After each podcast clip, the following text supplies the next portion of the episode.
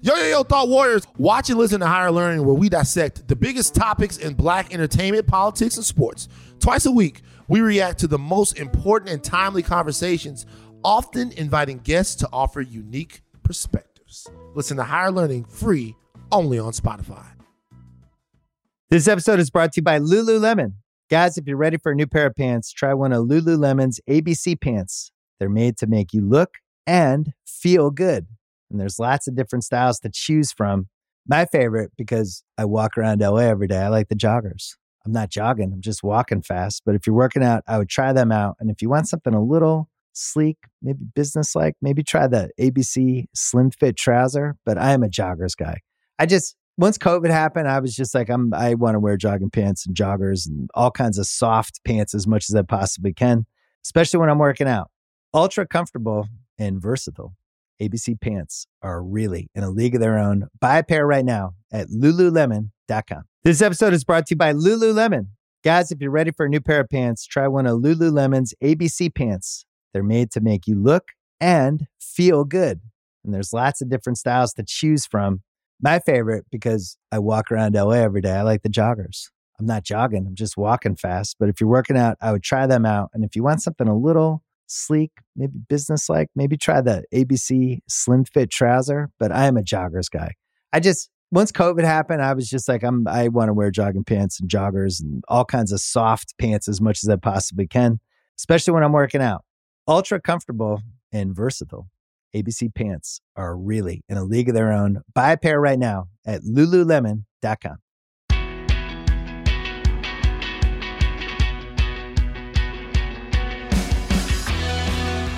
I'm trying to think what, if you don't play sports, what would be good about being six foot four? Nothing. Absolutely. You stand out in any crowd. Yeah. You're like two, Which I three hate inches doing. taller. Yeah, all of that is bad. Everything you make a target of yourself. It's just it's all bad. Cars are bad. You have to put the Cars seat back. are bad. Airplanes are bad. Airplanes are definitely bad. Airplanes are terrible. Um, I, I could bear. I'm I'm like six one and three fifths. yeah. I and think that's about it's like- perfect height. Oh, airplanes it's not. Well, no, no, no, no, Yeah, not at all. depends. Not at all. Not at all. But in general, I think about six one is ideal. Well, this is people don't know this. Your entire book is about this. It's just no, it's actually not. It's- it's, uh, uh, height. we were Yeah. talking before uh, before we started taping. This is basically you picked eight Atlantic pieces from eight different years. Mhm. So it's the compilation book, but it's not Right. because you took a really interesting tack that I wish I had thought of with my Red Sox book from a million years ago. Of you actually wrote a new essay about the year that the piece was from. Yeah. If you had told me you were doing this, I'd have been like, "Oh, that'll be interesting." I don't know if that's going to work, but I actually thought it worked. It was Yeah. cool, and it, and it did. It was fascinating how this mirrored the eight Obama years. Yeah, yeah, in a lot of yeah. ways. Yeah, no, actually, uh, it was. I feel like um, there has to be some amount of excitement in creating the thing. Yeah, Um, in order for it to even have a shot at success, that doesn't mean it's going to be successful. But for it to have a shot, you got to at least, you know, like the prerequisites to be excited about it. Uh, And when I, the notion of a compilation was not exciting to me. yeah, Um, I had it had been asked to me by several people, why don't you put this together in a book? I'd like to see this in a book. But when I went to do it, and the notion from Random House was like, "You'll you'll write a short introduction and conclusion. I just was like, this is boring as hell. Like it just it felt it's a money boring. grab. It, it is. It's a money grab. By the way, no real talk. That's it's a money bad, grab. Not a bad thing. Yeah, but at you least call it what it book. is. It's better to have money than not have money. It is better to have Yeah. money than to not have money, but that's what it is. And I have never approached writing as a money grab. So True. it felt like that's not actually within the spirit of, of, of what I do. But it was. I mean, I had signed a contract, and the contract was larger than anything I ever thought I would ever be capable of getting. Yeah, And the notion that you were just gonna throw together like a bunch of stuff that you had done before and then take that check and walk away. yeah. I mean, I don't, you know, not out of any, you know, great, you know, respect or loyalty to Random House, which is a huge corporation, you know, part of Bertelsmann, but to the reader. You know what I mean? Like they, you are, they are owed your excitement.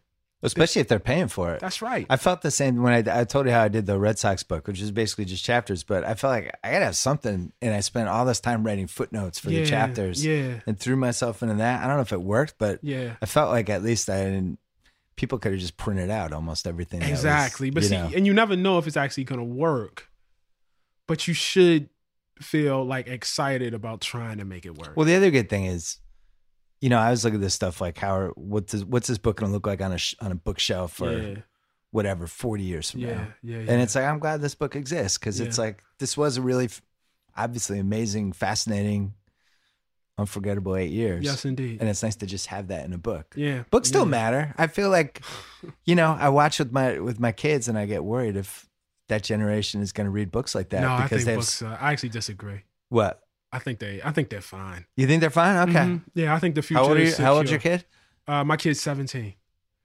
Um, and was just texting me yesterday about how I need to read Frankenstein. Oh, that's good. Okay, Yeah. that gives me hope. Yeah, which I don't know when was this Mary Shelley 17, 18 something, whenever it was published. I mean, this is years ago. And he's like, Wow, this, you really would get into this. You should you should read this. I think it's gonna be fine. And you know what? Like I'm always shocked being out here, how much the people out here, at least who are in the you know, in the business of creating things, how much they actually read and how much they take.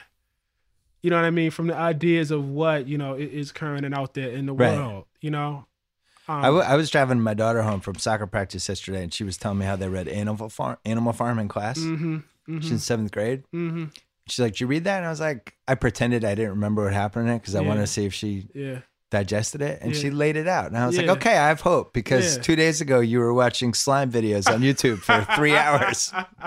Maybe I'm okay. Yeah, yeah, yeah. I don't know. I, I do. You know, it is funny how some of the books that we grew up reading in class are still Mhm. the same books, Yeah, no, which it's made me think. I wonder, like, I'm sure you're seeing in college already. Your your two books are now drifting into the colleges, right? yeah, it's wild to see because I'm a college dropout. Right. So, no to anybody, I would not have read my book if it were assigned to me when I was in college.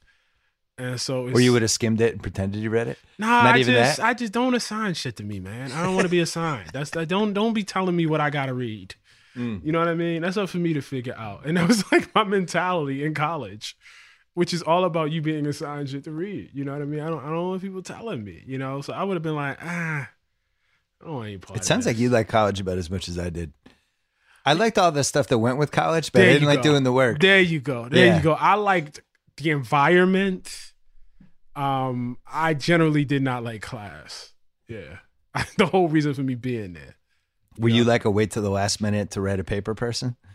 Yeah, or just not write the paper at all. Oh, just don't do anything. I mean, just um, and it was really weird because um, I wasn't like the kind of kid that would like binge drink or like I didn't have um things that would have kept me, you know what I mean? Uh, I guess away. Like I, I just I wasn't that sort of kid. I was social enough. I wasn't antisocial. I went, you know, to parties and everything, but I wasn't the sort of kid that you know partied every night and so therefore you know did not. I wasn't me. I just I was so happy to be out in the world. It I sounds like you spent a lot of time in the library. I spent a ton of time. I saw that library. CBS Morning thing you did. That Yes, actually I that was really good. Um, yeah, I spent a but they were talking about you going through the cards and I would reading oh, like man, literally it was everything. Great. You're almost like homeschooled. uh, I was homeschooling myself at that point, Yeah. basically. But it was great. It was like, you know, I could assign myself. I could, you know, all the questions that I had about the world, I was now free to go and pursue them. And that was just, if they had given me a place to live and, you know, just said, listen, next four years, you just do what you do. Oh my God. But that's what I tried to make it into, Yeah, you know, as much as possible. You know? there was stuff in the book that, uh, the new book that uh, I identified with because I Mm. thought, even though we had totally different paths and we read about different things, Mhm. but like we both hit rock bottom. Hmm. where you hit a point where you're like, wow, I love writing. I'm guess I'm not going to get paid to do this. What was your rock bottom? My rock bottom was mid 90s. It Uh-huh. was like before I started my own uh my own sports site basically, but Uh-huh. I couldn't break into the newspapers. I wanted to have a sports column. I couldn't get one. And I ended up bartending. I, I didn't write for a year. The entire basically the entire 1996, I didn't write anything. And I was just a bartender. I was like, I guess this is what I'm going to be. You know, people complain about like the lack of gatekeepers today, Yeah. but they forget like how hard it was to break in. Was way worse in the 90s. Yeah, no, it Yeah. was terrible. It was it was absolutely. I mean, I remember it was absolutely terrible, and it was not a meritocratic system in any sense at all. No, you know, had unions and you had if some, once somebody got the job, they kept that the job and, they that was sat it. There, they sat there, boy. We had we had in Boston. We had two newspapers. We had a weekly and we had a magazine. Yeah. That was it. If you didn't write for one of those four Yeah. things, where was I writing? So the Phoenix. Yeah, the uh, Phoenix, Herald, Globe, You didn't Boston catch one at Magazine. the Phoenix? I It- did. I yeah, had it- yeah. Okay, because it seems like you would have. I did. I had a sports column there for six months, and my editor changed. New editor comes in. I don't like sports. I'm out. Oh my god. Yeah, it was tough. But that's the thing. It's like, I think it's better now, but it's but other things are worse now. Right. I Right. mean, you can get discovered faster, but Right. that's also not a good thing. And because that's a problem. Think if you got discovered when you're 24, would yeah, you have been no, ready? No, it'd have been terrible. It'd have been terrible. You're exactly right. Yes. So it's you know it's you know I actually think it's a little bit from a talent based perspective meritocratic. Um, I think it's significantly harder to develop skills than it was in the '90s. Weirdly enough, you know. Um, Well, you know, it's- in your book, you were you were basically saying, I liked how because I feel the same way. I think most writers hate everything they wrote up until a certain point, mhm. and you were looking at these first like three pieces. You're like, I didn't really like this. I screwed this Nah, up. I did this wrong, and then you were like, this one, I actually, Yeah, this one's all right. I actually like this one. Yeah, Yeah, yeah, I'm getting to there. turn around a little But bit. that think about that. You're like 40 at that point, or 39, You're or right. 38, whatever. You're right. So those pieces actually start when I'm about 32, 33 years old. But Yeah. I've been writing since I was 21, like professionally since I was 21. So it's about 12 years of journalism. Yeah. But for that, that, my God, if I had to look at that, oof. I mean, we actually for a brief moment considered, okay, how far back could we go? Like, what if we went all the way back? yeah, because you. Oh man. Yeah, Yeah. like to when I was, you know, Wouldn't it be recognizable? no, I've seen some of that stuff, and it just um, I, I don't know. It's not that I don't feel like I'm the same writer. I've seen my college stuff, and it's just like, whoa. I It told- so far away. You know? Obviously, we've had a lot of people at Grantland and at the Ringer that are different age groups, but a lot of young people. yeah, And I always tell them, you're really not going to be the writer that you think you're going to be or that you think you are right now until you're like 37, that's 38. right. That's right. And like, you know, like Rembert, for example, at the, Yeah. who I know you know a little bit at, Yeah. from Grantland. And when he took off for us, he was like 25. Yeah, And, you know, we would go out and be like, you're not even close to the, you got to Yeah, understand, like, you're not yeah. even close to who you're going to be yeah, yet. it's true. You're going to be 37 and look back It's and be like, oh man, why did I do that? Why did yeah, I do this? Yeah, And I don't think a lot of people realize that. And I think it's it's hard when you get a lot thrown at you as a writer in your 20s. I would have handled that poorly. I would have too. I had that really, really poorly. I mean, I got a lot thrown at me when Between the World and Me came out, and I was 39 going on 40 when that, and that was a serious adjustment. Like I could not be the same person at all. Um, and I, I couldn't understand it for the first few months. I didn't like understand what was happening or why it was happening. I didn't understand why people were reacting differently. And then once I figured it out, having to actually make the change, I mean, it um, you know what? It, it gave me immense, immense respect for say somebody like Kevin Garnett, right? right. You know what I mean? Who comes from a place where you know you don't have much money. Somebody suddenly makes you a multimillionaire, right? You have to perform at this really, really high level.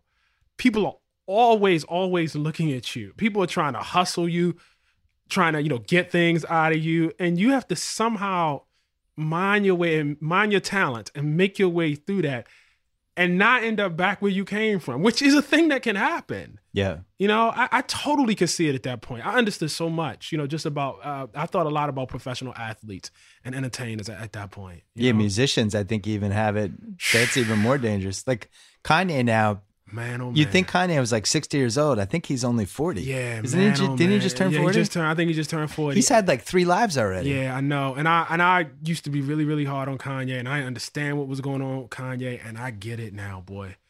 I get it now, you know, um, because if you get that level of fame and relative wealth and you don't you don't have I mean it's gonna be hard anyway, Yeah. but if you don't have a support system, you know, I mean I look at LeBron, LeBron's miraculous, man.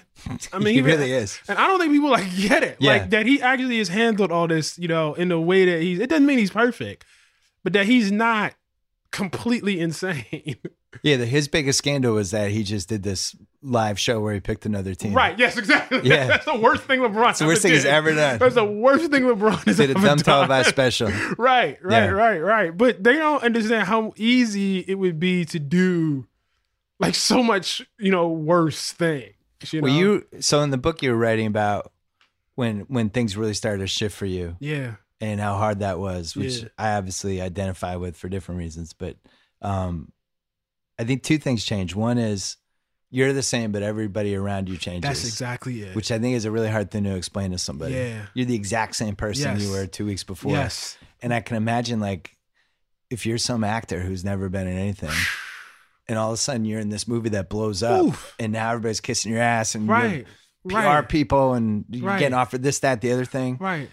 I can imagine you can see why that goes badly. Yeah. A lot of the time. Oh, totally, totally. I talked to you know um, my wife about this, and uh, you know we always joke like, had this ha- what happened to me between the world and me happened to me when I was in my twenties, I think I would have fifteen kids right now, and not fifteen kids like I'm out here trying to be that dude. Like I fall in love like really easy. Right. Like, I would have been like, this girl, this is the This one, it. this is it. I want you to have my baby. You know what I mean? Yeah. Then next year would have been another one, and then over. like I would have been like out of my head, man, because Yeah. I kind of was out of my head at that point. And then you throw money on that, and like then you're, you know, you're, you're that kind of access you have, and the ability, man, it would have. And then if you're an athlete or a musician, people telling you how great you are all the time. Oh my God! Yes, You're yeah, awesome, it would be. best. Yeah, no, no, no. It would have been. I, I, I wouldn't have won. I mean, the cool thing about it happening later was, I, I think I had a pretty firm idea who I was. Yeah. you know, and then I had to, as you said, adjust the, you know, folks around me and the changing. But like, my wife didn't change, my son didn't change Yeah, your friends that you had forever my my change. friends really they didn't really change actually they didn't really change i had you know a couple that did but for the most part it pretty much you know what was the same and so that allowed for a kind of foundation and a base to not go crazy The other thing that changes is being the manager of yourself becomes its own time, its own job. oh my god All the people that reach out, they want to do this, they want to do that, they're offering this. How about this idea? You got people in your life you haven't really heard from. Hey man, I was wondering if, blah, blah. yeah.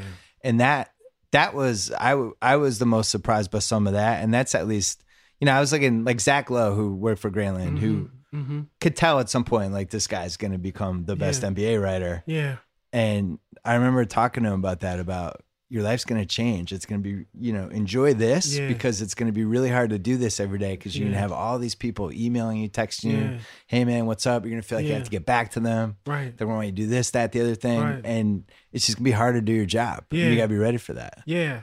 No, and um again, like I guess one of the reasons why it was hard for me to process was I went through this thing at one point. I, you know, we had, we moved to New York. We lived in Brooklyn. We lived in this basement apartment. We were, you know, like really, really broke, and uh, we dreamed of like buying like a house in this neighborhood, right? Yeah. All these years later, we finally get the money together. After between the world and me, it's like, my God, we can actually buy a house. We bought a house, and like I remember I was on a plane and I get off the plane, I get a text from my wife and she says, This is really fucked up. And I look and the house is everywhere. The interior of the house, there are pictures of it, you know, on all kinds of sites. Somebody oh. has oh, gone Oh, that you bought the house. Oh. somebody has gone into my my son's Instagram account and like looked at what he was saying. They have photoshopped me into the house. They talked to the realtor, you know, for the for the seller of the house. It was all there, and she was just like, "That ain't our home anymore. like we can't actually live there. That's not a home for us anymore." And it was like, "Damn, man, we got to the point where we could do this." Yeah. but we can't do it. Like we can't, we actually can't go back. Like we actually, like we can't do it. And if we're gonna do it, it's gonna have to be in some way that we, at that point, you know, we're clearly not familiar with. Yeah. You know, in terms of how to get it done. And I, uh, the hard thing to process was I knew like people did stuff like this to like say uh, George Clooney, and I'm not saying it's okay, but I understood like, dude, I'm a writer, man. Come on now, I write books. Yeah. I write books. I'm not, you know, out here dating supermodels. I'm not, you know, driving expensive cars. I'm on the train, you know, like anybody else is. What like I don't it was like I couldn't process it. I couldn't understand why it would happen to a book writer. Yeah. You know- How'd you become a real celebrity? Yeah, what the hell is that? No one cares about this. I mean, I, I- you know, like when you're writing, the hardest thing you have to prepare yourself for is that people probably won't care. And so you got to care. Like you got to generate that for yourself. It almost has to be a private act. You got to be like, you know, I don't care if five people read this. I'm into it and I want it to exist in the world. And you do that and you conquer that problem and you say, okay, well, if this is my life, this is my life. And then what do you do when people like really, really start to care? Yeah. You know, and so that that that was a, a serious adjustment. You know, But on the bright side, money. Money. No, that's real. It sucks though. to not have No, money. no, that, that's a real. Yeah. That's a very, very real thing. Like when you said in the book how you were in LA and you guys had a steak dinner and you ordered all the courses, like yeah, yeah, yeah, I mean yeah, yeah, yeah, yeah. that it's when you go from you're not sure how what's who's We the rent, stupid. whatever you're paying. Can we get this? Can we get this this month? To at Yeah. least say, yeah, get the steak at least once. Yeah, yeah. No, we um. It does make like- it all the times you're in front of the computer, all those all those days. Yeah, and that was the first time we had ever looked in our account and ever like gotten a check like that, right? And uh, it's such a funny story. Well, what's what's cool about you know you your career took off, but you were also like you were doing that blog in the Atlantic, which I Mhm. remember from way back, hmm and you were just all the way in on it. I was. I and you're writing it. on the time. You had this line in the book about how you kind of worry about. You know, I agree with you about when you're writing every day like that. Yeah, It's You're it is like boxing. You're Yeah, like yeah, you're ready. you're ready to spar with right. anybody. that's right. And if you're not doing that every day, your chops can start slipping a that's little true. bit. That's true. I I know. know I, what happened with me. I know. I'm sure. I'm sure I lost something. I'm sure I lost something by backing away from that. And um, it was it was it was it was tough. It was The, tough. the problem is being able to stop and start. If you're writing every That's right. you can be like, it's nine o'clock. I'm gonna go. I'm gonna bang That's out right. some words. That's right. If you don't write for a week, it's That's right. like, uh oh. That's right. And I do, you know, I still write pretty regularly, but it's not the same as writing those pieces and being in interaction. Um, you know, it was it was interesting because we had this me and uh, my editor Chris Jackson, we had this whole conversation about whether to talk about money in the book, like whether to be like, Yeah. you know, and whether to, and how much to actually talk about personal life changes. You know what I mean? yeah, but Uh, the, part of the reason you succeeded was because you stayed genuine, and it would be hard not to discuss some of that yeah, how stuff. you how you not don't know how you- that? How do you not like talk about that and say this is like? But you don't want to. I I don't know. I think like we feel like there's certain things that are indecent to speak about publicly. I agree. You know, um, but one of the big obstacles for people that want to write is lack of money. You know, I mean that's a huge. It was, Especially now. yeah, especially now, especially now. You know, it was always such a huge barrier of of and, you know, I remember I wanted to get into magazines. And at that time, I don't think now, but all of the magazines I wanted to write for when I was in college and coming out of college, you had to do a free internship. In other words, you you worked and you weren't paid. Yeah. You moved to New York and you were not. And who would have the money to move to New York and work for free? You know, but that was a thing that people did. You know what I mean? To get into Condé Nast, New York, Esquire, GQ, places like that. And it was such a barrier. You know what I mean? It was such a barrier. So to go from that and to go from struggling with it to like, and I, but I'm telling you, like in an instant, for it to like flip. Yeah. I mean, you go through some mental gymnastics, seriously. You really do. Well, I, I would say the other weird one is all of a sudden Obama's reaching out to you, like, hey, you, why don't you come down to the Yeah, White House and we'll have lunch and talk about some of the stuff? Yeah. Because you've been mostly positive about him, but you've been critical about some things. Yeah, and he don't reach out about the pot. It's the Yeah. critical things that he Well, wants to talk thing. About. like, he's like, hey, dude, so that thing you said, yeah, uh, yeah, yeah, yeah, he's yeah. ready to. Uh, no, he wants to have a fight about it. He Yeah. wants to, he likes to fight about the stuff. You know, he likes to argue about it. You know, and um, Well, he, he he didn't have that many people criticizing him in a genuine way. It was either people who were all in or people who were all the way out. There wasn't anybody in the middle, like really. yeah, no, I think in other areas there were, but I think from Not, I mean, not in the ones yes, you were talking yes, about. yes, yeah. from black writers. I mean, it was always kind of muddled. Like, are you doing this because you got something you laundering with him or some sort of thing that happened, or are you doing this because you actually legitimately have a disagreement? And I think, I think he sensed, even if he thought my beef was off, that it was a sincerely held beef.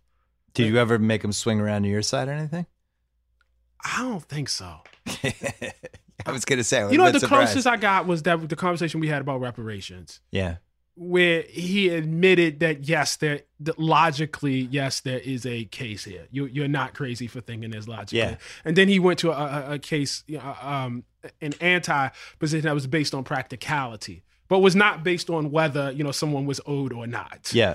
You know, um, so that was the closest. But I don't. That sounds think like that would have been a good podcast. Yeah, I got the tapes. We You had the and tapes. Obama. Yeah, yeah, yeah. No, we got like four hours of tapes with him. This episode is brought to you by Lululemon.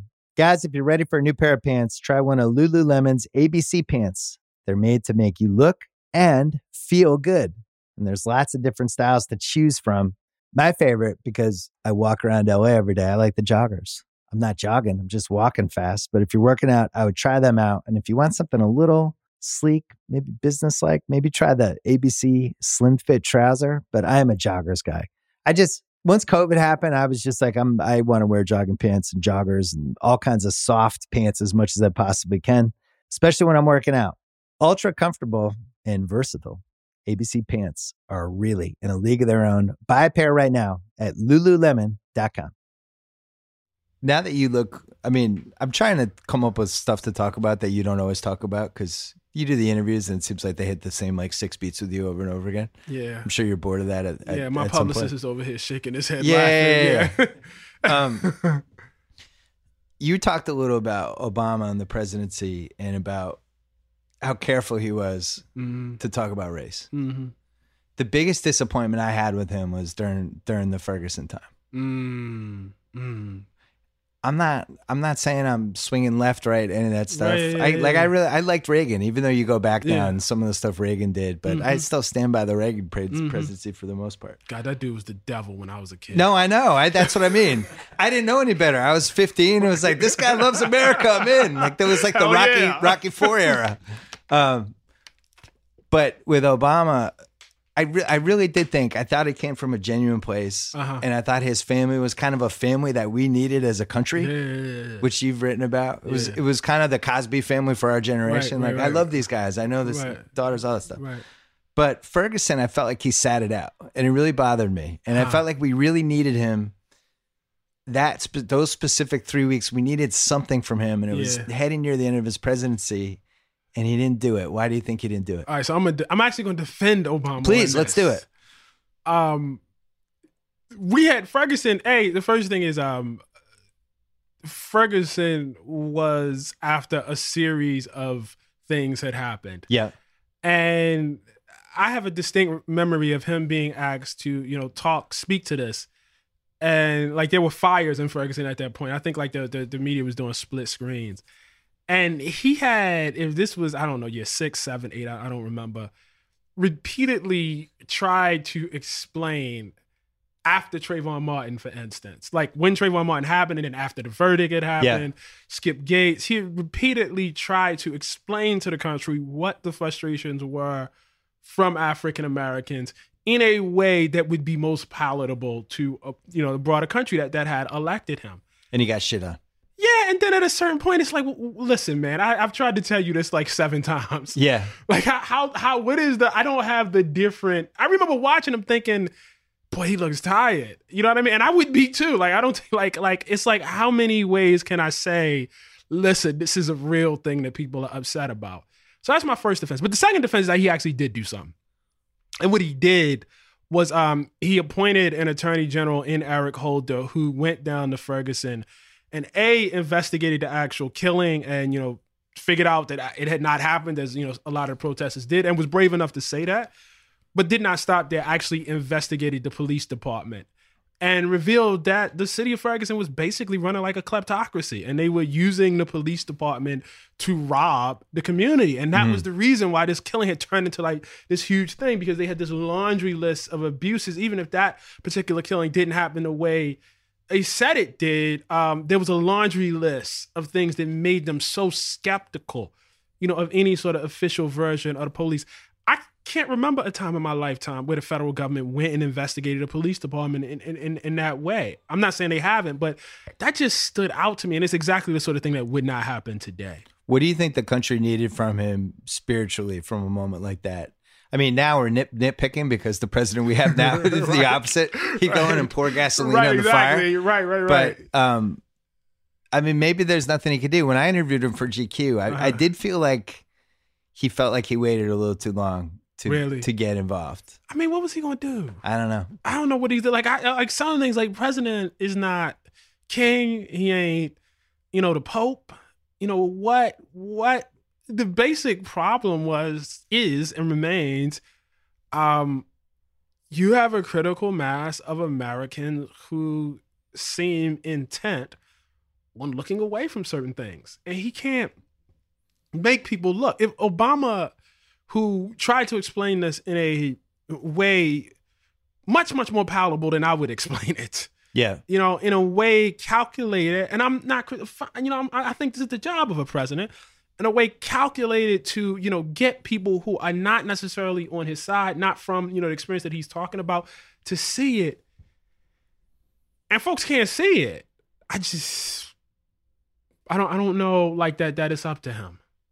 Yeah, I might I might it almost like with an athlete where you think they should have had a 40 10 10 Yeah, night and they had right. 32 Right. 8 and 8 or something Right. but uh But yeah, yeah, yeah. That that that Like um, comparison, I think, is exactly right. I think of it more like quarterbacks in the NFL, with the notion that the quarter, like obviously the quarterback has you know the most power because the balls in, in his hand, but neglecting to understand that the the quarterback is working within a broader system. true. You know what I mean? So And maybe the answer is nobody could have made that situation feel better I don't think so. cuz I thought out of anyone it could have been him but now you see everything that's happened since Right. then. Right? I'm now I'm talking myself out of this. I do I'm not going to talk myself out of this though. What's that? Do you think he had a responsibility to worry about who the next generation was that came after him? And do you think he realized that Mm. part of his legacy Mm, was going to be tied to what happened to his party afterwards? mm, that's a great question. It was almost like if Belichick left the Pats right now, but we had no draft picks left. You know what? I, I'm no a- QB, nothing. Right. Um, but to take that further, it would be like if Belichick didn't really like the dirty work of like looking at you know tape over you know the, you know the next draft class or whatever. I don't think he liked the work of politics. I I think it was like his natural instinct. I think is to um find some sort of consensus Yeah. um i don't think he liked um like being involved with the dnc and doing all the you know the sort of dirty sort of things that you have to do in terms of politics. But I bet if he had to do it over again, I bet he would. I bet he would have gotten more involved. He- think about he his looked last like a year. man that's happy to be out you know I agree with that, but think about his last year. All of it was consumed with how am I going to shape my legacy for when I leave? All the media he did. yeah Basically, all the decisions he made where I'm, I now have to frame, I'm leaving, and here's how I want people to feel about my presidency. Right. And I think the part he didn't realize was, well, wait a second. What if this maniac becomes president? no one thought that was gonna Yeah, none he didn't see it. happen he didn't see it none of them thought that was not a possibility it would be hillary clinton or it would be some mainstream republican you know uh, the idea the unthinkable could actually happen was not you know on on his on his radar at all you know Yeah. Now I'm depressed. shouldn't be depressed, man. You know, I tell people I was, you know, I did an event here yesterday, and I always tell people it's nothing to be depressed about. Life is always a problem. It's always a problem. It's always filled with challenges. It's always filled with things that, you know, are unrec- irreconcilable in the moment that can't be, you know, resolved in the moment. That's natural for the for the human condition. You know, I think about my kids are 12 and a half and 10. And it is that this is the first year that I really worried about Mm. the future for them. I think that's the biggest thing for me that's Yeah. changed this year, other than just waking up in the morning and not knowing what was going to be on my Twitter feed. yeah, Like, yeah. oh no, this happened. Uh yeah, yeah. No, you're you're at a It used to be like you'd look at your Twitter feed, be like, did any sports trades happen today? or you know, that was like the most the most dangerous thing that could happen. Somebody Yeah. got traded. Yeah, no, it feels existential right now. Like it feels like you got a dude who you I mean, you it doesn't feel like I mean, you got a guy who is very, very little. I mean, when you're talking about the National Intelligence Assessment Report, you know, it's all this intelligent, and folks have to like use pictures and graphics because he can't like read. Right.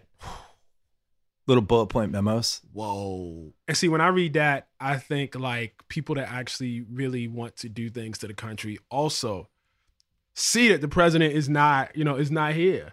Yeah. You know, like it's scary. It's scary to, you know, know that he's not on it. Um Yeah, so I understand. I understand. And the staff is a concern too. staff is a huge concern. Some some unqualified peoples, Some shall we say? some unqualified peoples. Yeah. Yeah. Can we talk about sports? Because you never talk about sports. Yeah, a little bit. You know, it's not my expertise. You know, I'm a fan, so yeah, sure. NFL, NBA, yeah, I want to talk about athletes and yeah, specifically like a sport like the NBA, right. where you had um, in the 70s, everybody was writing the league's too black. All the Mhm, fans are white. mhm, mhm. This can't work. Right. How do we how do we solve this Right. problem?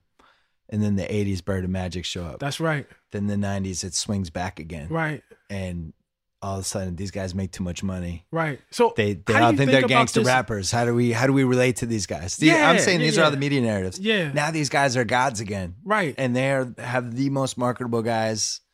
I would argue they're more popular than pretty much anyone in any other job. yeah. You know what's interesting? What too? Like, what do you think happened? I think that. So I mean, I, here it is. I'm gonna say something hopeful. I have to believe the country changed because they're not any less. Like when I think about that '70s era, yeah, like the league is pretty black right now. Like it, Oh, yeah. it really is. No, you know, it's not like they whitewashed the league and that's how No. it was accomplished. there's so, more foreigners. That's about it. But yeah, there's less white guys. so- Right, right, right. Yeah. So what changed? Like, you know, LeBron's a, you know, a pretty black and, and and a lot of them are actually politically aware. Like it's weird. Like they're politically active in a way that like I think about like in the 90s how scared you know, uh, NBA athletes and athletes in general, and how allergic they were, you know, to, to politics. To this point now, where these guys, you know what I mean, they they are open with it. They'll wear the "Can't Breathe" T-shirt. Um, I don't know if the audience got matured or habituated in a way where they decided it was okay. I don't know. And this is actually, I would pose this to you. Does this have anything to do with a stronger union? I mean, what what is it that you know what I mean? Uh, makes it so that you have a population of people who are actually very similar to the population of people in the 70s, but they have much, much more freedom and aren't regarded in the same way. So I think I've thought about this a lot. I think they learned from the previous generation for better or worse.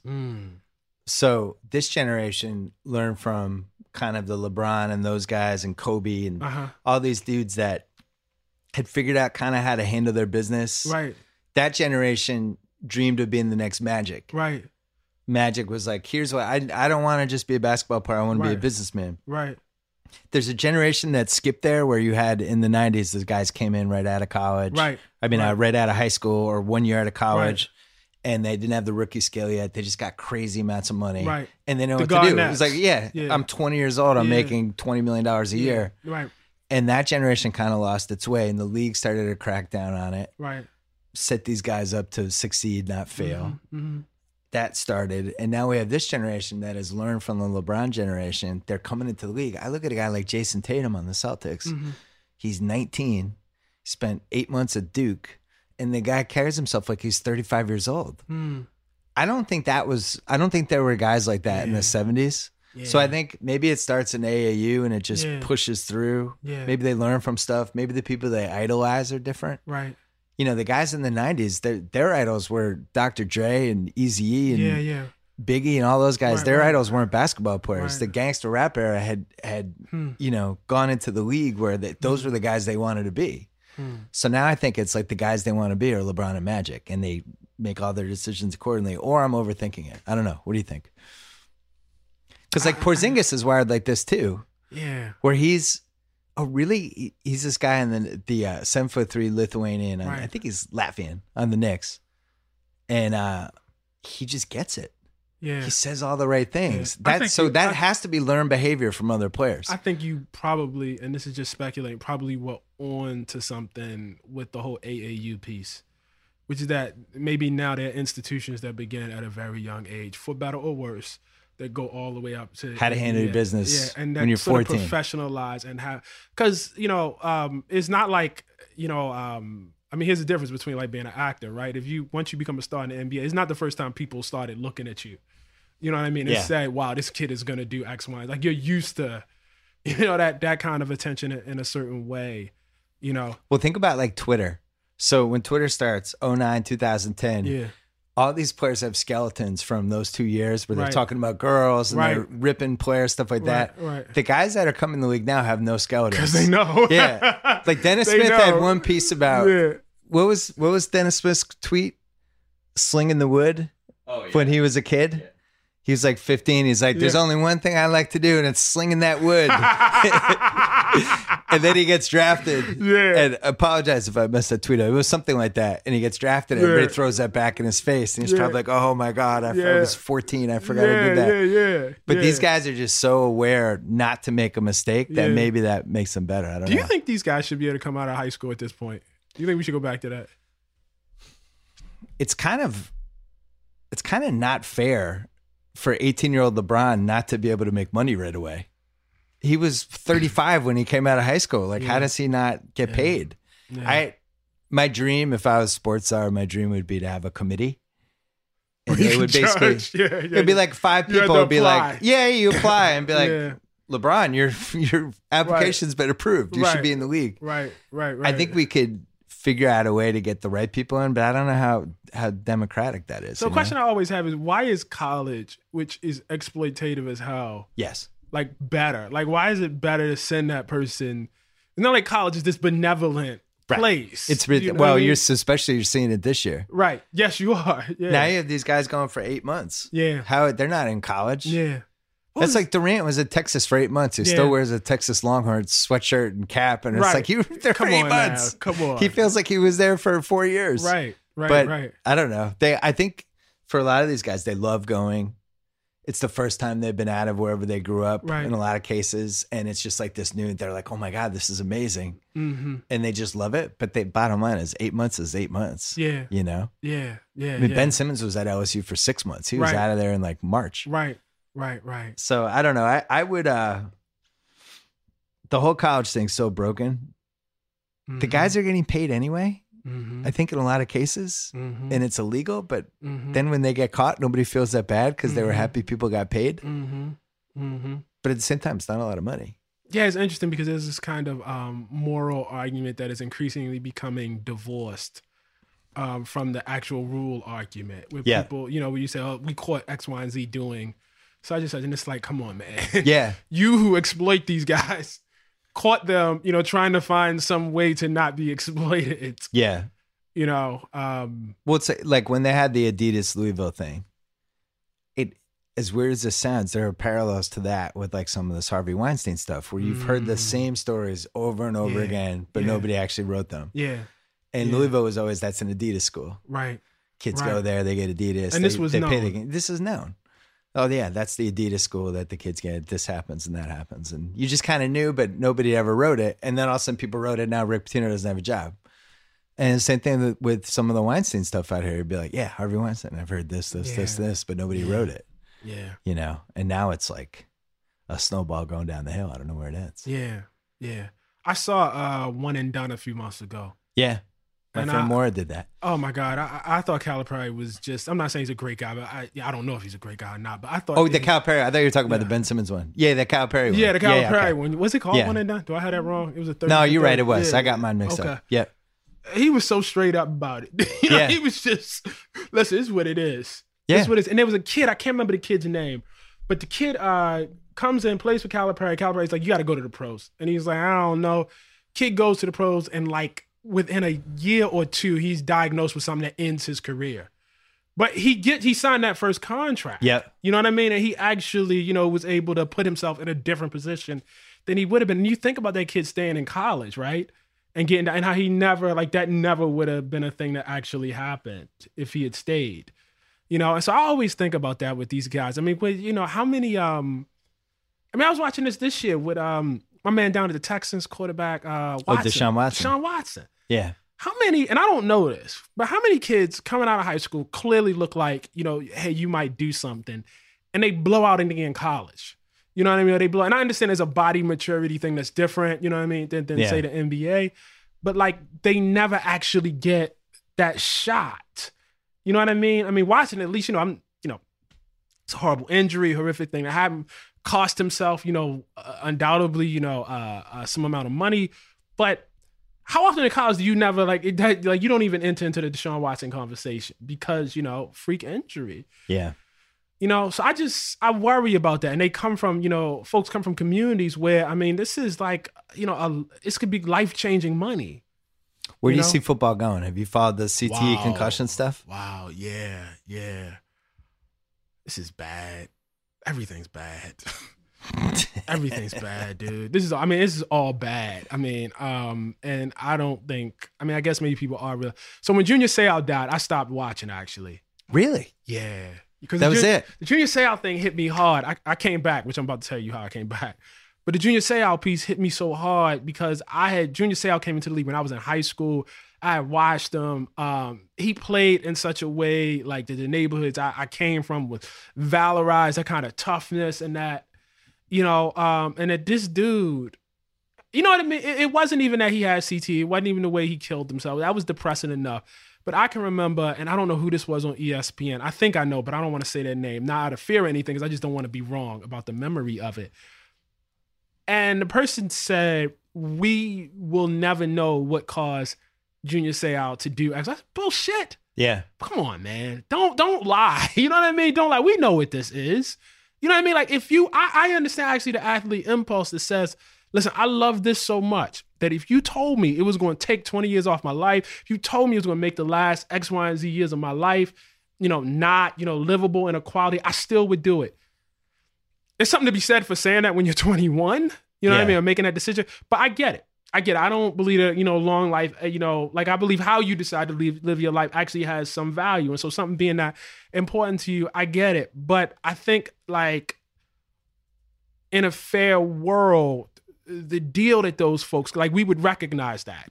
Uh, and we would say people that give themselves in that sort of way, the NFL would say people that give themselves in that sort of way deserve to never have to worry about anything for the rest of their lives. You So know? here, here's the difference between then and now. Back then, I don't think the guys even knew they were in danger. That's right.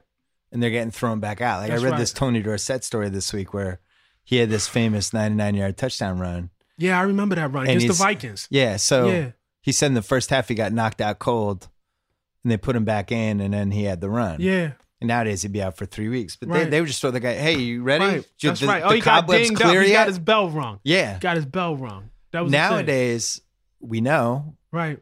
They're more so my question is if somebody still wants to play football how is that different than somebody who wants to be a boxer or an mma person or It's not a coal miner or any anything that's dangerous It's not. It's not. But I believe in, as I would believe in any other form of work, um, that employers, you know, um, should provide for the safety of, of, of people. I agree. Um, and I believe that there are people who are not millionaires, but who are billionaires, you know, making tons of money off of these folks, you know, literally bashing their brains in. see i'm more worried i i mean not that that what you just said was a good thing but Right.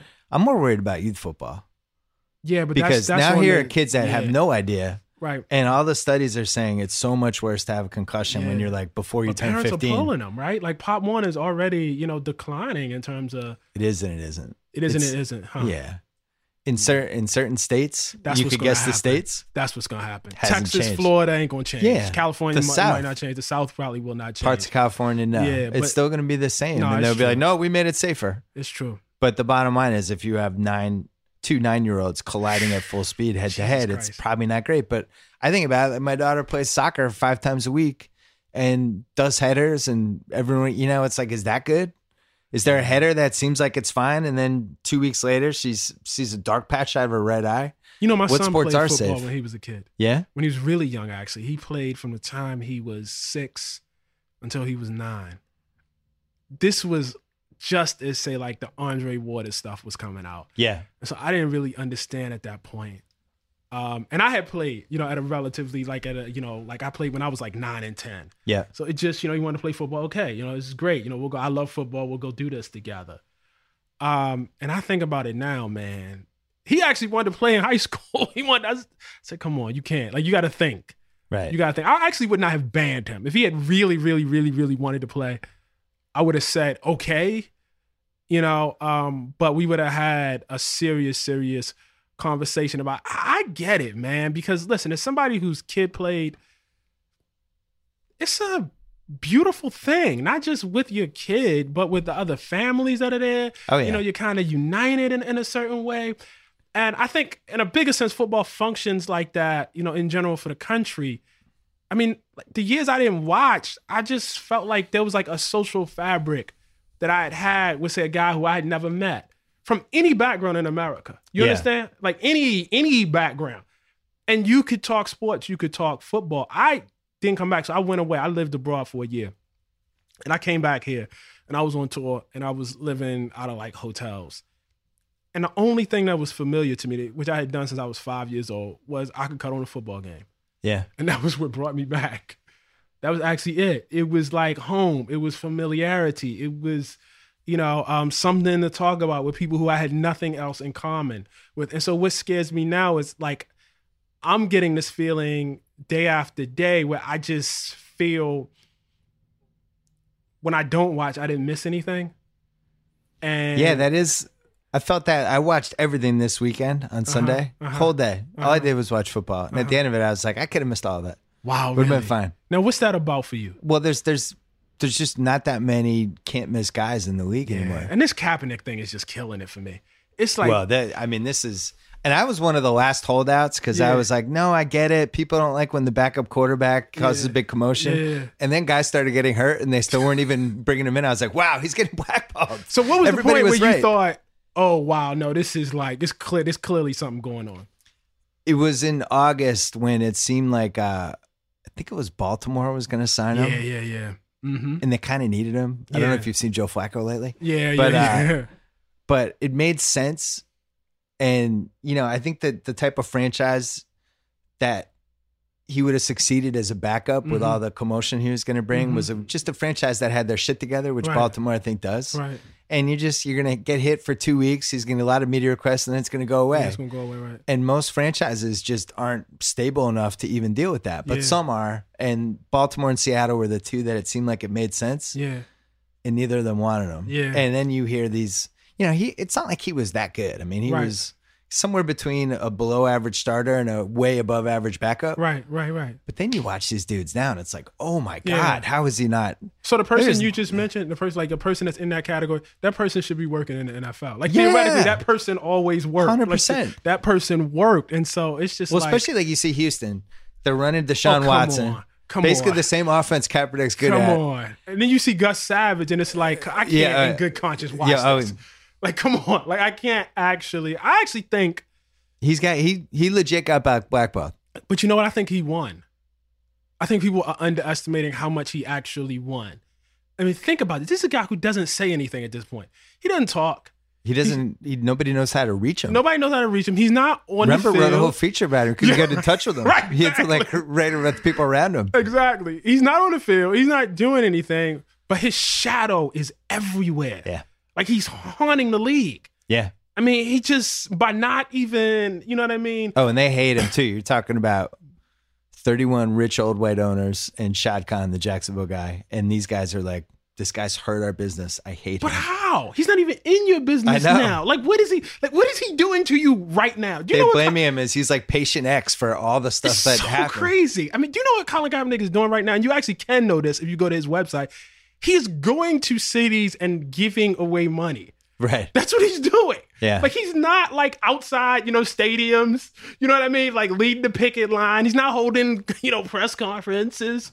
Like this dude is not doing anything. And Do you yet think- he's hated. It's wild. Do you think he 100% even wanted to come back, or do you think he likes the life he has now as I think As, he uh, did. I have no reason to, to believe that he didn't come back. And I, I what I do think, and I don't know if he reasoned this out, was that if he did not come back, he could, or if he did not get the op, like that he was going to win either way. Yeah. Either he was going to get the opportunity to play, or the fact that he did not get the opportunity to play was going to be huge, and was going. This is going to be remembered, man. I mean, this is Tommy Lee. This is um not Tom. Tom, saying- Tom, John saying- Carlos, yes, and uh. Tommie Smith.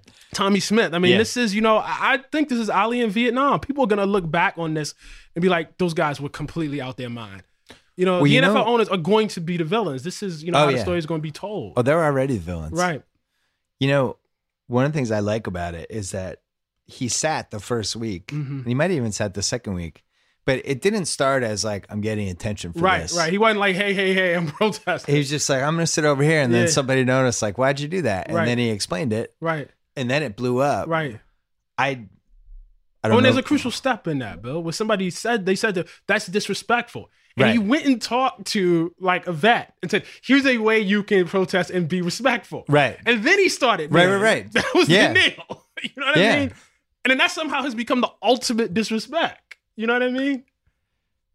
The flag is it's one of those things, man. Mhm. It's a touchstone. Yeah, Some no, people is. are just I see I I was wired like this to some degree. Like when I go to a sporting event and you sing the an- anthem Yeah. in the fan stand, Yeah. yeah. if somebody doesn't take their hat off, I actually I want to punch them. Like I don't. Wow, but- that much. You want no, just like what the hell, dude? Take your hat off. Yeah, like yeah, yeah, show yeah. like respect. They're Yeah. playing the anthem. Yeah. So I get Wait, it. wait, hold on. What does that mean to you though? I don't know. It just is something you do. It's a it's a sign of some respect. But Mhm. you're right. It did make me question like why did I think that? Why can't Right. every person make their own decision on, Right. on how they the Kaepernick I took all this stuff for granted with the way we Mm. treat patriotism in sports Mm-hmm. that the Kaepernick flipped on me. The Huh. Kaepernick thing flipped on me. you know? Yeah. Yeah. It's weird, you know, because I was raised in a household where we didn't stand. Even for Um, like sporting events and that stuff. Uh, I have memories of going to see the Orioles play and not standing. Boy, that was really weird. Um, and actually, I probably would stand today. Um, and I think if I were, this is gonna sound weird. I think, well, at this point, I might would have, but I think if I were in the NFL, I probably would not have been the kind of guy that would have kneeled. Um, maybe at this point, I would have though. You know, after it became this thing. Um, But the problem is when you talk about this thing, and this is what bothered me about how this unfolded this year is that then when Trump said this see, stuff about the I owners. Now and then it's like now the owners are on the sidelines. It's Yeah, like, yeah, what is this yeah. becoming? This isn't and when what you talk Kaepernick about was inmates, you know, and like you talking about folks about inmates. Now I got in there. Now this has become a thing. You know, when Jerry Jones is threatening people, telling people they can't, you know, they're dumb a bet. And see, now I got a kneel. At that point, I Or feel go like one step further than kneeling. or go one step further, which is really the issue. Um, that is the thing because at some point I feel like, and I want to be careful about this because I think folks are in particular positions, and I don't, you know, want to, you know, be dispensing life advice for people, you know, in their situations, you know, who got to deal with their families. But at some point, somebody is going to have to say, "Listen, I ain't playing, man. I ain't playing." And I guess in some profound way, Cap did that. Do you, like I think he had to be aware what like I mean enough people probably told him listen this is gonna be the consequences like you need to understand what you're risking here and what you are probably risking is the ability to play again you know Yeah, there was. I, I think he was resigned at some point this season or preseason that I'm not getting signed yeah because, Yeah. like, you know, if you look at when Ali, when they wouldn't let him fight for all those years, Right. Ali was giving speeches in college campuses and trying to arrange fights, and Right. all he was doing was trying to get his title back right and fight for his name and all that, and he was obsessed with it. right And Kaepernick seems a little more beaten, yeah which is sad. Or maybe Or he maybe he's he just won like maybe or, or maybe he- he's celebrating. yeah maybe I, I won I won you know either you're gonna let me play and I'm gonna get to pursue the thing that you know I've been doing since I was a child you know or you're going to be haunted by the fact that you didn't do it you know what I mean um I'm sort of shocked that they like to me like the long play is actually to sign him Oh my! like that's that's the smart I was thing. saying this. I wrote after week four. I was like, everyone's saying Kaepernick's a distraction. All right, Yeah. you're the Cincinnati Bengals. You're 0 and 2 or 0 and 3.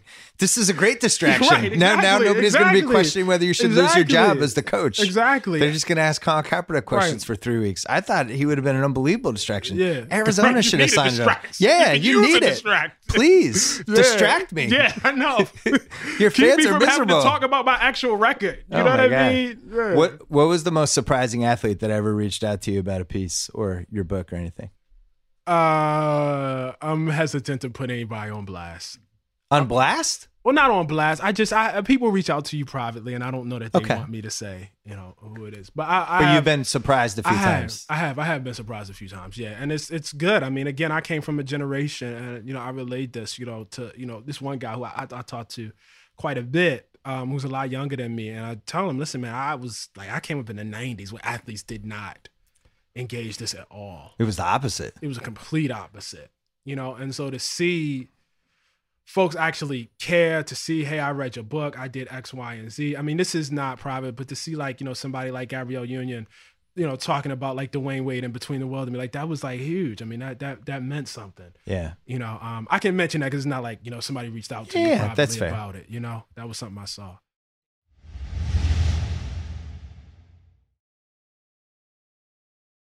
One thing that I'm fascinated by with you is that it seems like you go on music binges as you're writing yeah, something I do. Oof. with different yeah. things? Like you had like a Marvin Gaye binge. as- Yeah, yeah, yeah. It's still going on. So that's what you do. You do you fixate on one something and you're all in on that, and that frames how you write it. And you like, what, what's the reasoning behind that?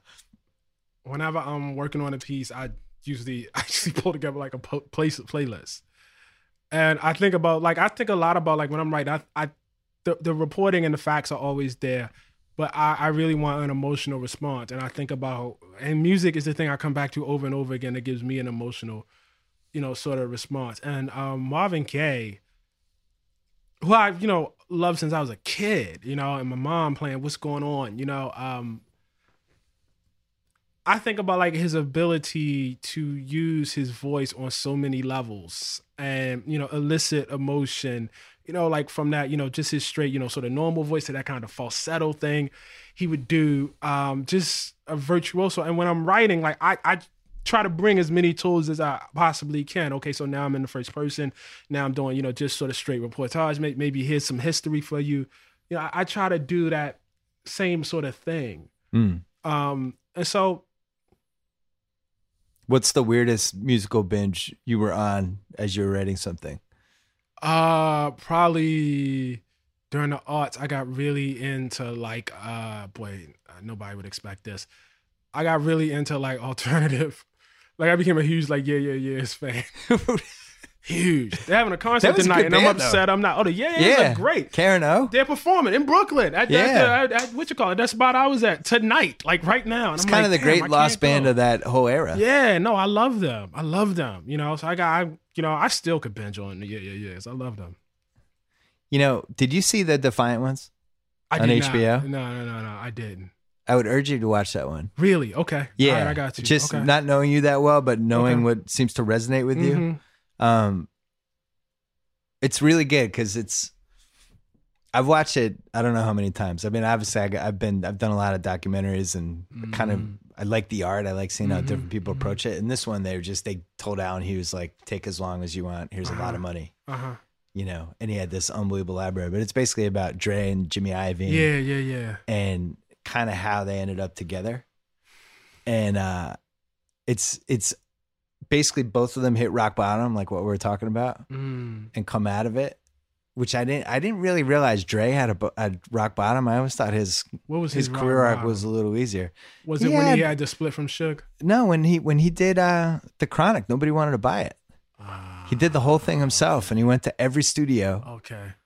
and could not. because not. he's out of NWA and he's not having. yeah, and it was kind of like an Ice Cube had ascended him a little bit. Yeah. and nobody wanted to make the album and then he played it for Jimmy and Jimmy heard it and he was like Right. wow the producing is amazing he just Right. loved the way it was produced Right. and that's how they ended up together but um, the, the hard thing for me with Dre, who I you know I think is a genius, and I think like we're facing this with all these a lot of people that we admire these days. It's like um,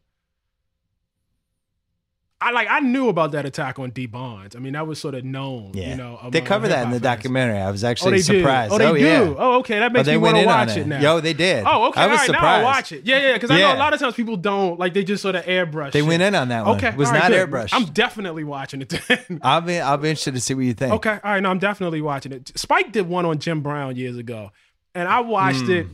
expecting him to airbrush Jim Brown. He did not. You know, he went in on Jim Brown and his thing. You know, like the woman he threw. You know, uh, uh, Was it like it off, was like off a balcony or Yeah, something. it was, it was horrible. Yeah, it was bad. It was Yeah. bad, and he didn't let that sit. You know, he didn't. He went at it. What'd you think of the OJ documentary? incredible. I mean, I know Ezra, and um, Ezra was trying to get. When I heard, like, he was, he's like, listen, he tried. So I, he wanted me to be in it, and I was like, I'm not. I don't. I don't want to. I don't feel like this is my expertise. I'm not. I can't really talk about this. And then when he got it done, he said, listen, you really, you got to see it. You got, you have to see this. And I said, ah, okay, all right, you know. Um, and he sent. He might have sent me the whole thing, but for one, for some reason, I only had one episode, and I went right through the first episode and I was like, I don't have the rest of this. like I want to see all of it right now. Like I mean, it was dude that that documentary is in, is incredible. It's incredible. I mean, it's like like it's one of those things where somebody is working in a form and they defy the form. Like they do something, it feels like it's beyond what it actually is. You know, um, it has no right to be as long as it is and to hold your attention the way it is. Yeah. Like it just it shouldn't be possible to do that. And he did it. I think about like um like there's a scene uh where OJ is in uh a Buffalo and he falls down and he gets back up and keeps going. And Ezra like got the music right, like when OJ would run, like he got like the actual beauty of him running and somehow did not slight any, you know what I mean, any other aspect. I mean, to say, and I think this is the conclusion of the documentary, to say, yes, he probably did it, and yes, the jury got it right. Like, you know, you like like the case was bad. You know what I mean? And that's America. That happens in America. You- Yeah. You, know what I mean? Yeah, you're right. This guy did do it. We got a lot of evidence that he actually did. You know what I mean? And this guy was a horrible person, but this was a bad case. And the people that you asked to judge this case had no reason at all to trust the people bringing the case. I thought it was tremendous, man. Man, if you like moments from documentaries, the Defiant ones, the first time they show Tupac, Wow. it's slow motion. He's Uh-huh. coming around the corner and they're playing so many tears. Wow. And it's just like 45 seconds, but it's Wow. quiet first. And I'm telling Wow. you, you got to see this Okay, one. I gotta see it. Yeah. I you got to bang it right, out. all it's right, too got long. Um, Okay. It gets a little infomercially at times, Yeah. but it has some of the best segments. So did you feel the doc. OJ one was too long? I'm friends with Ezra, so however I answer this, he's gonna interpret it, and I'm it, I'm gonna be in trouble for like six months. Okay. Um, I I always feel like documentaries can be tighter. That's my answer. Wow. Yeah. See, I when they told me how long, like was it six hours? Is it? is No, it six- was like it was like seven and a half. Okay, when they, I was like, that's ridiculous. But when I watched it, it was, I didn't. There was no moment where I was like, I thought well, I was, I didn't have it. I didn't have a lapse. I didn't have a uh moment. You true. know? I wouldn't I wouldn't change anything about that doc. Yeah. But I was like, for, to answer that question, I'm always gonna feel like, all right, if we went back into the edit room for another three months, could we make this a tiny bit better? Like, I don't know. I think you could say that about any documentary.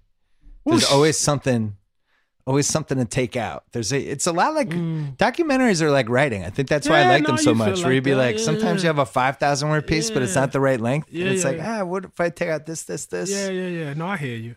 And then he got like the thing for me was when he went to re-interview the cops, yeah. and I was like, "Oh, I see why these people didn't convict. you guys are horrid. Like you're horrible now. Like right now in 2015, 16, you're horrible. Yeah. Like you're just as horrible as you were then. Like, whoa, Yeah, it was it was a confluence of events. my God. And I was like, do you realize you're terrible on camera? Yeah. Like, do you realize like you're talking right now? Like what you're saying? What do you think? What are you writing about these next eight years? You thought about it? Uh, yeah, I thought a lot, I think a lot about it. I think, um, and I've said this before. Um, I watched. Um, You think you could do more features potentially? Would you do more profiles?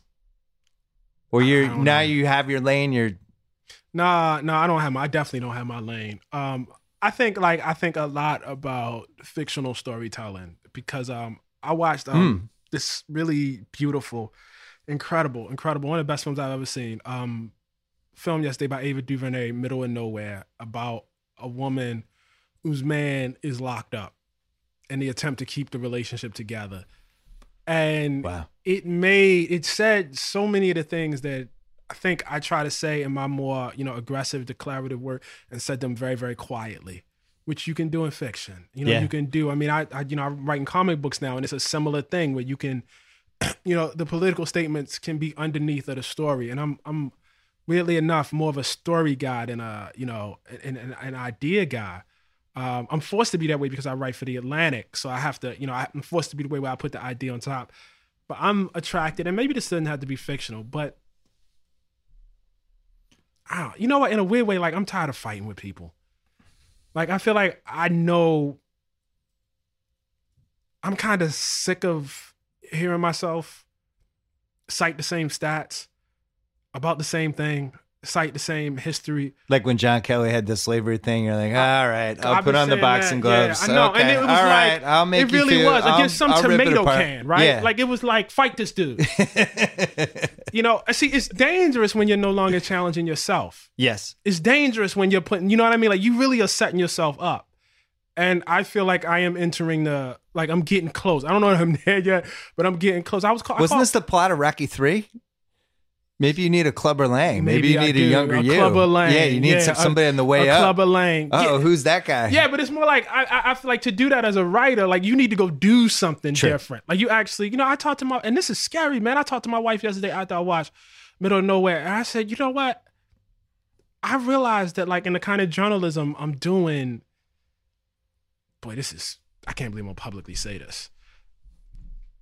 I'm just not as scared as I used to be. yeah. I used to be scared of the work. I used to be scared of like when I had to do the case for race. I was scared. Can I put can I put this together? Can I actually? I got this picture in my head for why how this should look, and I'm scared. Like I'm challenged, and I don't. I, I got to tell you, I don't feel challenged in the same way.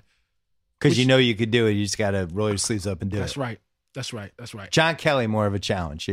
Oh, no, wait. Not I could have done that. I did that at like 4 a.m. in my underwear. yeah. Like I really, you should look at like the timestamp on Twitter. It was Ding, like ding. five Oh, a.m. John Kelly. All right. Yeah, it was like right, okay, let's go. All right, let's do it. Let's do it. But it's like I shouldn't. I, I got. I got to get out of this because it won't end well for me.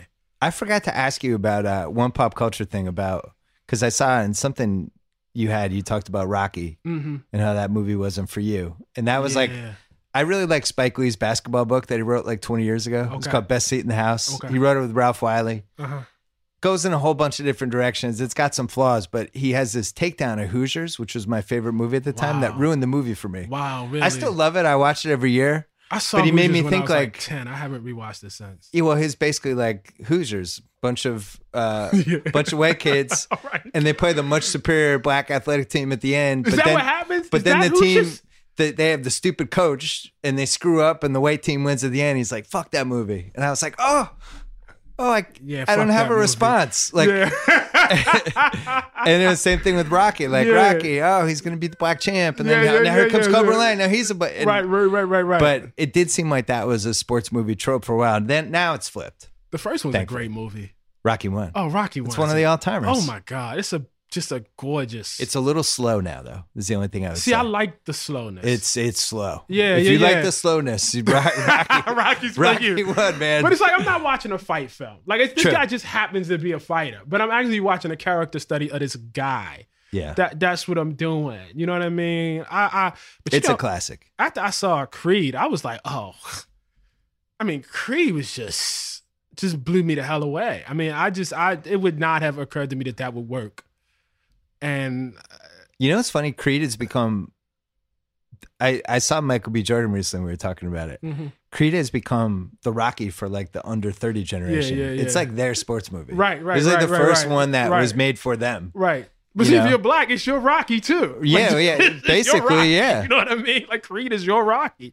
You know, but I thought like he was gonna go with the sort of stereotypical tropes. I thought he was gonna get a kid. This kid's in the ghetto. He's fighting his way. But it was more interesting to say, no, you actually, what are you fighting for, man? Right. Like, what do you really? You're not one of these guys who has to do it. So what? Well, you know what else happened? They they they got like one of the best under forty filmmakers on the planet, Oh no, he's yeah. And he Ryan's actually ridiculous. crafted a movie. He did. He did. and it was a s- movie that also happened to be about sports. It Right. wasn't a sports movie. No, that's a great why it point. was special, and that's why That's a he's great not point. he's not directing the second one. no, he's not. Yeah, I've heard. Sly heard. Stallone supposedly is doing it, but it just makes me nervous because It the makes reason me Creed was way incredible nervous, was yeah. how it was directed and acted. It makes me way nervous. I think we're out of sports movie ideas for the most part. Until they remake Fast Break, which was the most politically incorrect sports movie. Is there a great one like before, like in that in that same time period of Creed? Is there a great one that I need to see? No. Hmm. No, because now now what's happened to some degree, I think, is documentaries have taken the corner, Right, and some things are just better as documentaries. right, right. But right. they're That's still they make point. boxing movies every year. They make Yeah, they every actor wants to be in a boxing movie, so they always have those. But like, when was the last great basketball movie? How can there be all of this tension with colleges, that and college sports, and then not be like great movies about that every? It just seems so right. But you for know what's funny? Like. Blue Chips and the program, Right. which were not good movies. People Right. love those movies. Right. The program, which was a college football movie, James Caan. Uh-huh, right. The quarterback in the movie is like 38 in real life. Right. Like, and nobody even looks like a football player, Right. and that's on cable all the time. Yeah. But you're right. Like Varsity Blues is another one. Yeah. These high school college things that's sitting there for somebody, Yeah. and nobody can put it together. Yeah. I always wonder, like, my favorite show growing up, out of like, my favorite show still is The White Shadow, Mhm. which only lasted three seasons. The third season was terrible. So really, it only had, I Mhm. don't know, 30 episodes. Mhm. But I always thought that idea could work. Friday Night Lights, Yeah. the guy, the coach in the high school, like Yeah. trying to make people, that idea should just exist every year. Yeah, no, it should. It should. It just seems like it's a natural place for drama. Like, why is there not a a, a, a- wire, for instance, about like college football right now? It seems like there should be. Why is there not a wire? Why is there not a wire? That's the better question. It's been 10 years. It has been ten years. My friend Jonathan Abrams, who worked with me at Grantland, Mhm. Um, is doing the Wire oral history that I think has a chance to be special. But you were a Baltimore guy. You don't really. I, I didn't really. Did you write about the Wire? I never. Not too much, but I, I, googled The it. I looked for. Uh, I wrote a few things for the Atlantic, but by also by the time I started writing for the Atlantic, they probably kinda done? four. They probably were at season four. That was the Um, best season. That was okay, my so favorite I'm about season. to I'm about to cause a fight for everybody. Let's have a fight this. right now. We can end it on this. Season two is the best season of The Wire, Oh no! bar none. Oh my god! It's not even a debate. Now I feel It's like. indisputably. now I feel like Coates with John Kelly walking in the ring. Season two is so not the best season. the best season The Wire. Let season me, four is the best season of TV ever. Season four is not even season four. The second best season four. It probably is the second best season. It goes two, four, one, three, five. See, everybody's down on five, and five has now become underrated. Because everybody gets mad Maybe- about the newspaper. Yeah, the yeah, season yeah. finale, the series finale of The Wire, Mhm. I will stand by and ride to the death. The problem with five for me, and I, I like let's be stipulate that we're talking about the wire. Yeah. So anybody that starts with the problem with, and you're talking Yeah, about the wire, it's a Mount like, Rushmore show. right? Let's It's on be Mount clear Rushmore. about what we're saying. I just felt like they. like, I don't know what new was said at that point. Like I felt like they knew, and you watch McNulty tumble back. But okay, I already know who McNulty is. Right. I don't need to see him go back. I know. I got it. Yeah. I got it. Like I, I, I know. You know what I mean? And you don't- it could have ended at four, yeah, and then done like a movie for Easy. mo- because like a- before he comes back, right? yeah. That shit, I didn't think that was going to end well. I didn't think, I don't like my mind. McNulty does not come back and they ride off into the sunset. McNulty, I know who McNulty He wasn't gonna be the mayor of Baltimore. No, that wasn't going to happen at all. That wasn't going to happen. Maybe you're right. Maybe I got to. Let me say, let, let me make the case for two right off. Please, it's an it's an unwinnable case, but I want to hear it. That's what you think. That's what everyone thinks, but everyone is wrong. Here's why. This is what people forget. Season one, you get drugs in Baltimore, and you get it's not stereotypical, but the image of these black drug dealers is well within the, the imagination. It's done really, really well. That's not a shot at it. Yeah. It's done really, really, really well. Season two, he's like, oh, you thought this was some black shit? Fair. No, it's not. It's Yeah, not. I I'm mean, and going it just and quietly, it just flips. This is no, no, no. This is this is Baltimore, man. And as a person that grew up in Baltimore, I knew they were poor white people in Baltimore. I knew they were working class white people who had these problems. You didn't, you know, see them in the same way, but to say, no, no, this ain't just black folks. This is the system at large, and it's eating at everything. Yeah. I just thought that, like, I mean, when's the last time you saw like white drug dealers, white urban drug dealers? When is that? Is there a character like Ziggy on? Like, I've never seen that. I've never seen anything like You- that. It needed season two. The series as a whole desperately needed season two to exist. It was a tremendous act of courage. So I just feel like, from an ambition perspective, like to say, like, what was selling that? Like, like, come on, you started with these cast of characters, and now Yeah. you're saying you're gonna completely flip it and put them on the back burner, and you're gonna have white drug dealers. yeah, and and shipping. And shipping. right, it's shipping. That's what this is going to be docks. about. Right, and docks and the intricacies of the Yeah, shipping can only imagine business. the notes from HBO for that Oh one. hey, uh! The only thing I those can, charismatic black characters, can we bring those back? the only thing I think is that they were making so like the ratings were so low that that gave them the shield to say, Right, okay, they just go let for it happen. Go for it. Do do whatever you want. It's not like we're banking on you anyway. Were you uh were you an Avon guy or a Marlo guy? Oh, Avon by far. Okay. I'm sorry about Marlo. I, I couldn't. I feel like they didn't. Um, and maybe this was an intentional creative choice. I, I didn't get enough from uh Marlo to get into him like I wanted to. I think it was an intentional choice. Uh, yeah, yeah, yeah, right. now I'm getting excited to just rewatch the entire thing. I still stand by this series finale though. I'm telling you. I don't even remember it at this point. It's that that's the thing. Nobody, everyone's just like, yeah, season five, and they throw it off because of the reporter, Scott Templeton. He's like God, staging the whatever. Oh, get him out of here. yeah, that was tough. Maybe That we can made digitally what you call it, didn't he? He made that. Uh, he Yeah. made Spotlight. He's a real dude. Yeah. Yeah. he made Spotlight, which is a great film. Oh yeah, oh my god, that's a great film. So I don't want to disrespect them in any sort of way. I mean, that's that's a real. I have hopes for uh, people are talking me to this Washington Post film about uh, Watergate. Oh, this They is the thing that's the, happening. all the president's men spotlight. Now this, this Spielberg did it. Tom Hanks. It's like basically about what the Washington Post was like during Watergate, When's it coming out? December. Okay.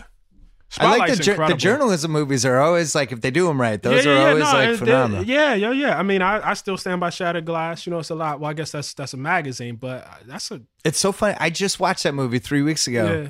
It's like phenomenal. It's I really totally good. forgot. It's really It's good. really good. It, It's it, really it puts good. you on edge the whole time. Yeah, yeah, no, Hayden uh, Christensen's good. Yeah, he is, and it's like the weird thing about Shattered Glass is you almost don't want him to get caught. Like you're like like you like they put Yeah. you in you know his scene. It's like oh my god, he's gonna get caught. It's like Heat, where you start rooting for De Niro. right, right, right, You start exactly. writing a movie, you root for the robber. Yeah. yeah. Shattered glass can never happen now because we have Google. People Google in three minutes. Nah, like, wait nah, a second. yeah, yeah, no, it Wait, couldn't. what's this company? It couldn't. No, that's mid '90s, man. It's a different thing. All right. Ta-Nehisi Coates. This is fun. Thanks. This for is different than most things you do, right? You said what? This different interview than most. I mean, it's you, man. So of course, All right, cool. I knew that. I just knew wanna make sure. be. No, no, I knew it was. you know, you're be. in the circuit. Yeah, Greg over here didn't. He, my public. he didn't have to sell me on this, man. He just said Bill Simmons. We did said, get to talk okay, about 80s Nike posters. Maybe next time. Next time. Next time. You said your favorite was Iceman with, the, Iceman, with the ice cubes. Iceman. I gotta find that one. That Iceman one is the is the one. It's a good one. Yeah. It's the hardest one to find. Is it really? Yeah. So people, it's known to be a good Oh, yeah. one. People love it. I may or may not have an autographed one in my house. Wow. Yeah. Gervin. The Iceman. Yeah. One of my favorites. Yeah. All right. Good luck with the book. All right, Thank you. Thanks, man. Thank you.